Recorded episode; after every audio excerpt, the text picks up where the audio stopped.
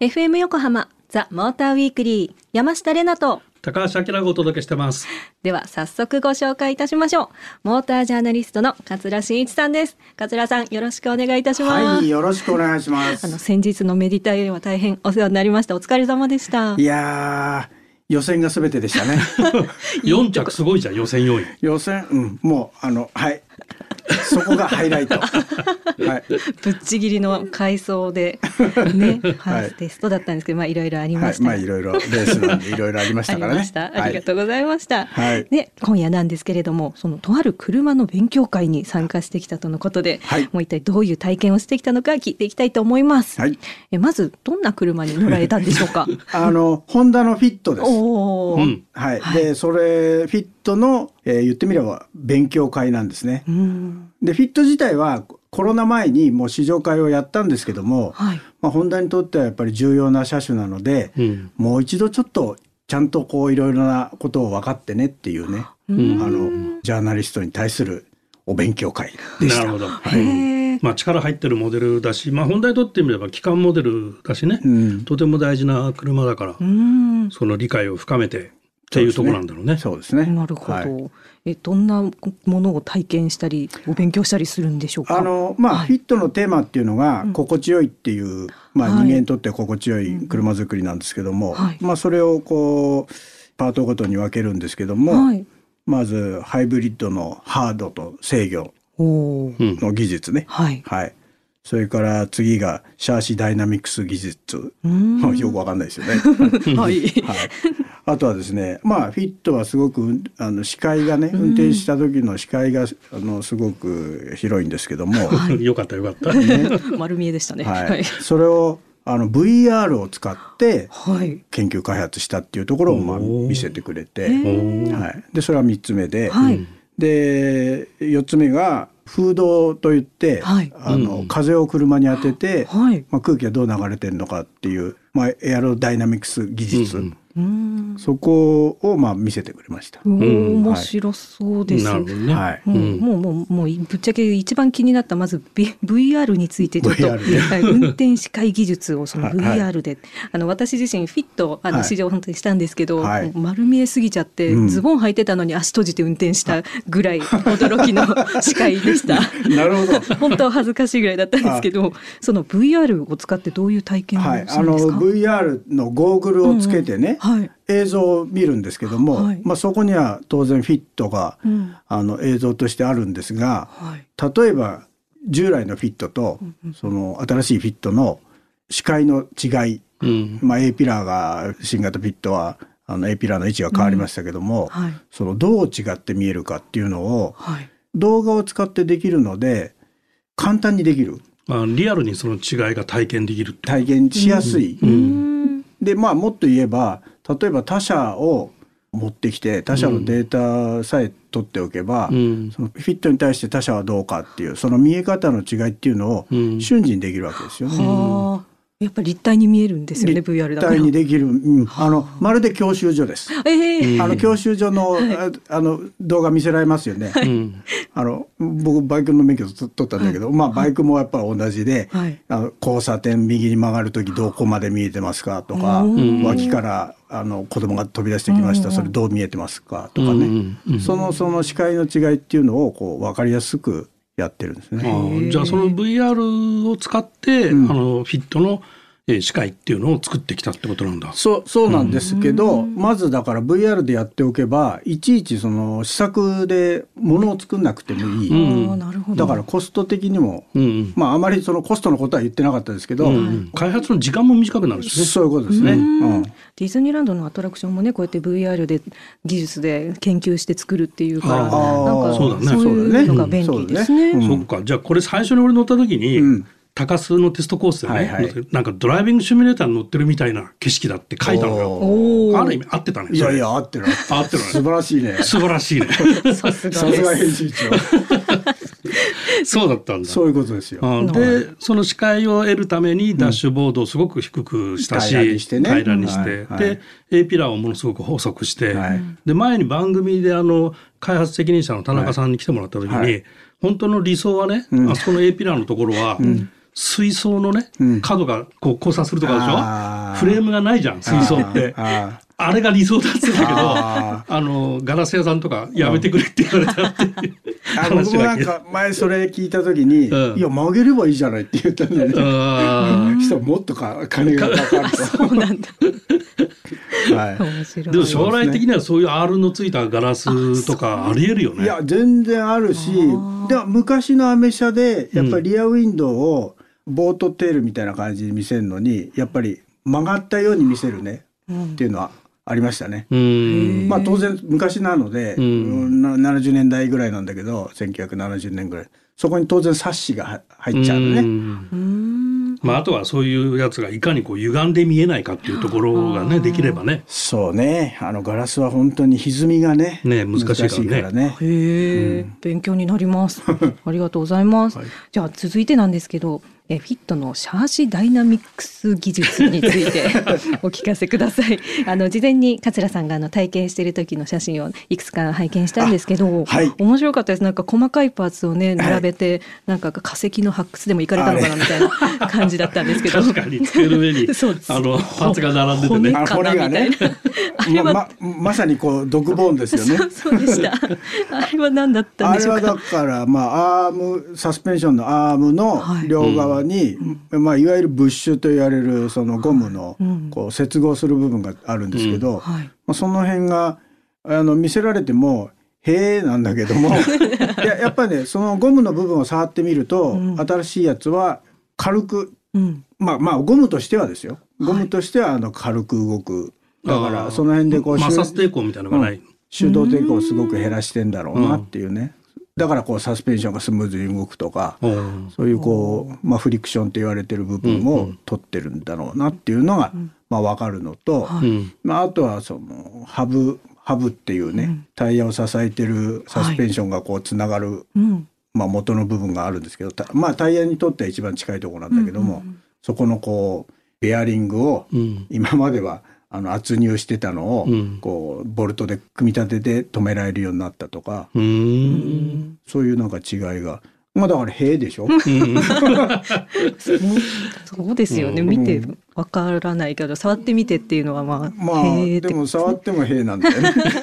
まあでもあれだよね。そのフィットが目指してる心地よい乗り心地とか、うん。まあソーダフィールとかもそうだろうと思うんだけどそういうのを作るにはそういうパーツの細かいとこ手入れたよってことを多分言いたかったんだろうね。そうです。そのだからソーダフィールなんかにしても、シャーシのこう要所要所にこう補強を入れて、えーより操作に対してこうダイレクトに効くようにね、うん。うん。そういうための補強の材料も見せてくれましたけども、はい、まあそれも兵でした。でこれ実際乗ってみてどうどうなの？いや乗ってはやっぱり、ちゃんと。ちゃんとしてるでしょ？いやいや。はい、は、はい。してます。ちゃんとしてるし、はい。はい。すごく滑らかだしね。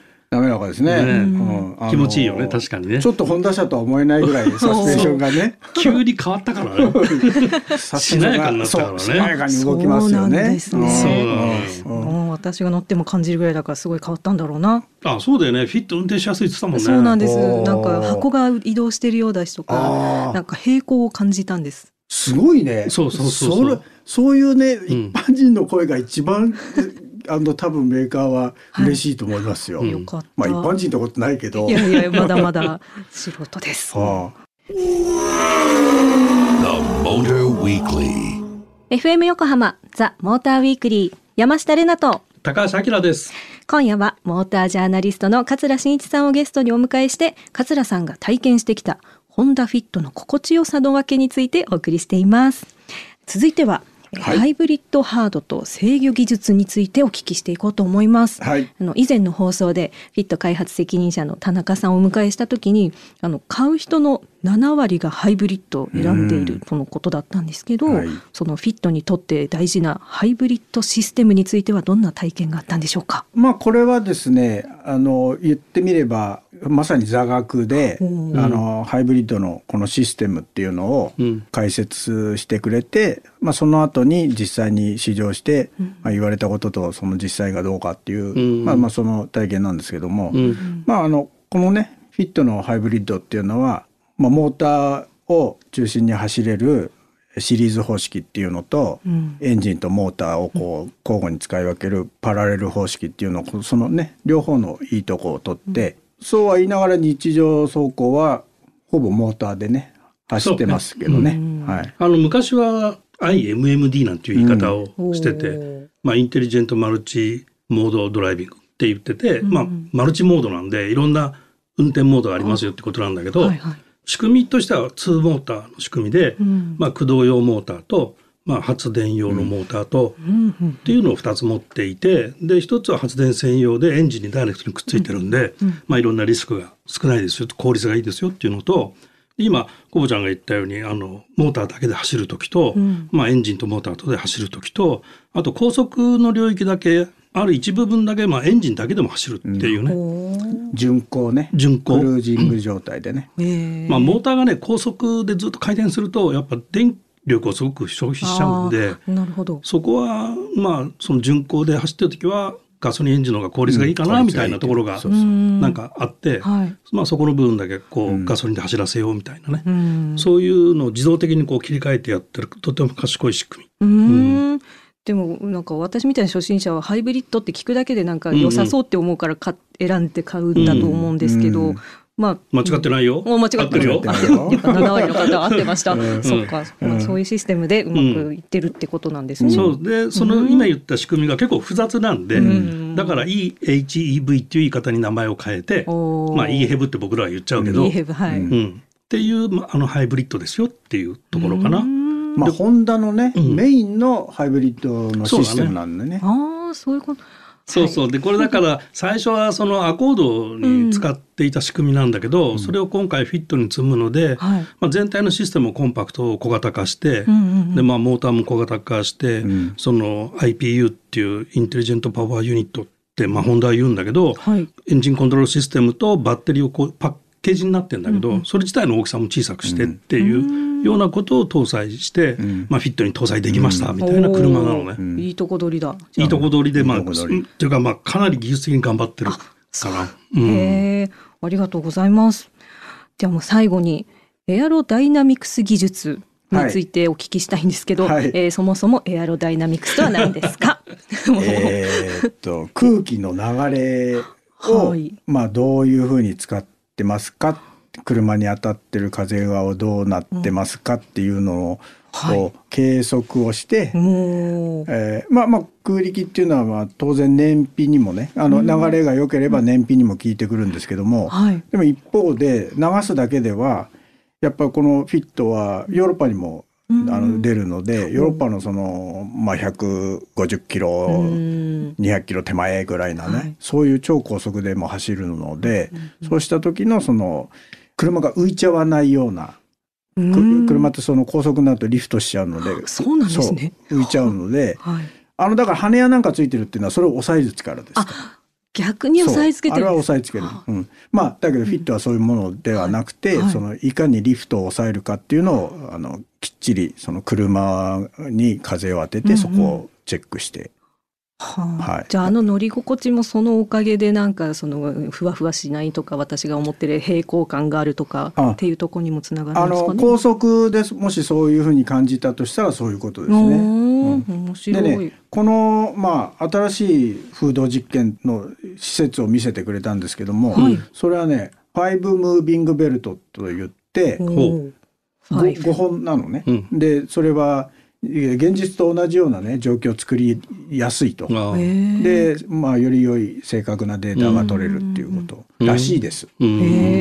ここはレーシングカーもやってんのかね？レーシングカーは別な場所でやってる。あじゃあここは生産者用なんだ、はい。ああなるほどね。えー。でもこのフィットってそういうまあ勉強会で、はい。まあ、4つの項目に分けてやってきたんだけど、うん。まあ、車全体がそのなんていうのかな、まあ、車が人の感覚に合わせるっていうかね。車が人の感覚。はい、うん。はい。っていうふうにこう仕上がってきて簡単に言うと思った通りに動くみたいなことになると思うんだけども、はい。だいぶ車が変わったと思うんだけどその辺はどう？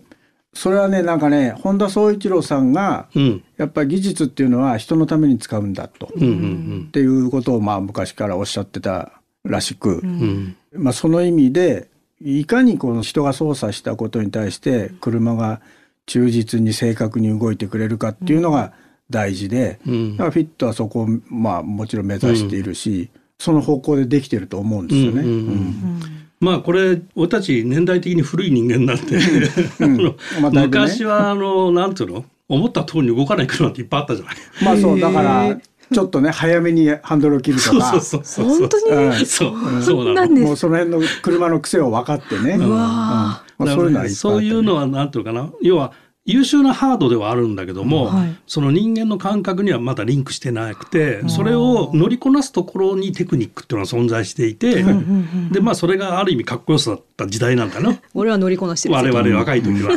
そうそう俺乗りこなしてるぜみたいな。だけどそれがまあ時代とともに例えば ABS とかさ、はいはい。パワーステアリングとかさ、ん。もう全然こうモーターで動いてるものとかさ、ん。ABS なんかもうない車危なくて乗れないじゃんっていう風な時代に変わってるでしょ、ん。でそういうのは全部コンピューターが制御するようになってて、はい。今の車ってそういうハードとコンピューターが両方存在してる状態なわけね。でその人間の感覚にはい。合うように、まあ、コンピューターが一生懸命頑張ってるっていうか、まあ、ソフトの制御でね頑張ってるっていう風になってて、はい。それのデータが悪いとなんとなくこう違和感が出てくるんだよねそこに。まあだから言ってみれば同じそのシステムを使っているハイブリッドシステムを使っているホンダ車でもやっぱアコードとフィット乗るとやっぱ味が違うしね。そうだね、うん。うん。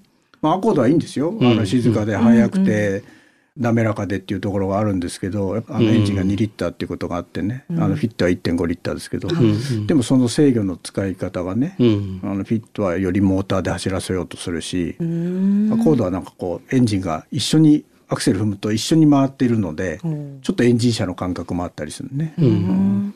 なんか私たちは車にこう上手に運転させてもらってるんだなって今話聞いてその あ当たり前じゃん運運転できてっていうなんか世代なんだろうなって思って聞いてましたけど。まあね、面この先行くと、うんうん。本当にあの開発の手法が今変わってる最中で、はい。その昔はだからハードファーストでハードを先に開発して、はい。それをどう制御していくか、で今はそこのちょうど中間点で今度もうちょっと行くとソフトファーストになって人間はこういうふうに走ると気持ちいいっていうのがもう要は感覚のデータ化っていうのが今進んでいて、でそのデータ化されたもので作ると気持ちよく走って当たり前になってくるんだ今度は。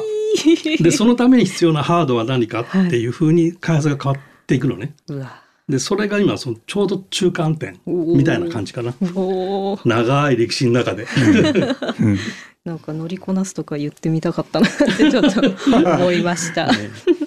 えーでもなんかこういうふうに車って作られてるんだなってなんか大体の話とか開発責任者の方の話も聞いて今回こういうお勉強会があってそういうみんなの努力でなんか当たり前のように乗せてもらってるけどそういう努力の結晶研究の結果なんだなっていうのが今回分かって改めて大事に乗っていこうと思いいやましたーもう。本田さんそれ聞いたら喜んじゃうよね そこまで理解してくれましたかっていうねいやいやいやいや楽しなんか勉強になりました。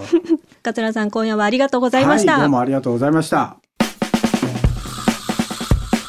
ザ・モーターウィークリーエンディングのお時間となりました。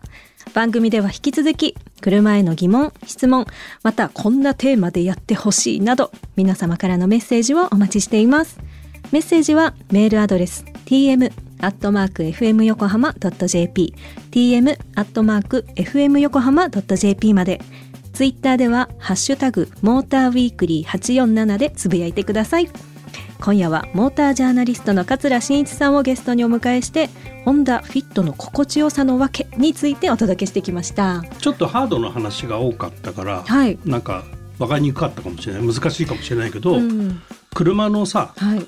燃費競争ってちょっと前まで一生懸命やってたでしょ、うはい。うちのが1キロでもんいいみたいな。0.1キロでもみたいなさ そう。でまあフィットじゃないんだけど、はい。例えばそういうところにこう一生懸命技術を投入すると例えば燃費スペシャルカーみたいなのを作ってたりした時代もあるだろう、はい。でそれ例えばアルミのボンネットにするとかタンク容量をちっちゃくするとか、こうちょっとマル秘テクニックを使ってね。実際そういう車っていうのははい。販売しなかったりとかね、あそう。なんだそんなそんなこ時代もあったりしてんだけど、それって本当にユーザーのためかみたいなこと考えると、本当はやっぱりこうユーザーが求めてるものって車に乗った時にこの心地よいとかっていうね、はい。感性価値感覚のね、フィーリングのはい完成価値っていうのは大事なんじゃないかっていうことで、まあ、そこの燃費を追求するよりもうん。心地よさを追求しましたっていう車なんだよね。じゃあ燃費悪いかっていうとそんなこと全然なくて これハイブリッドで38.6キロも走るのね。めちゃめちゃすごいじゃないですか。めちゃめちゃ走るんだよ。全然いいじゃないですかね。そう。だだからなんかねホンダ側もその燃費ですよってあんま言わなくて